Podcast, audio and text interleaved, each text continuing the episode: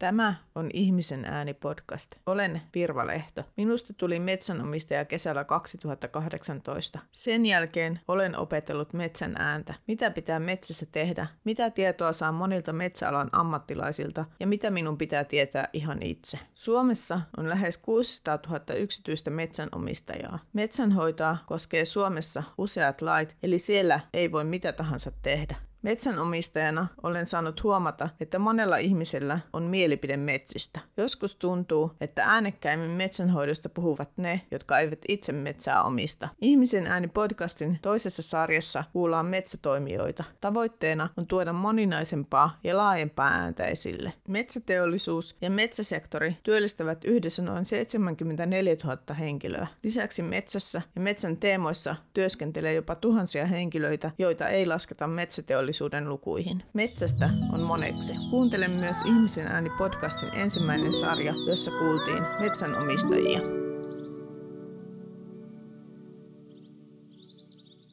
Tämä oli Ihmisen ääni podcast. Alku- ja lopputunnuksen musiikin on tehnyt Noora Tykana Music Labs Oystä.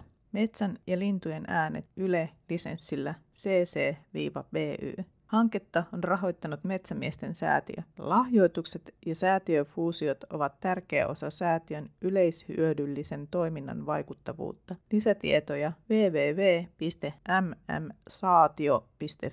Seuraa meitä Instagramissa ja Facebookissa at ihmisen aani podcast sekä at virvanet ja Instagramissa myös henkilökohtaiselta tililtäni at virvalehto yhteenkirjoitettuna. Lisäksi tekstit löytyvät artikkelimuotoon kirjoitettuna kotisivuiltani virva.net. Ihmisen ääni podcastin on toimittanut ja tuottanut Virvalehto.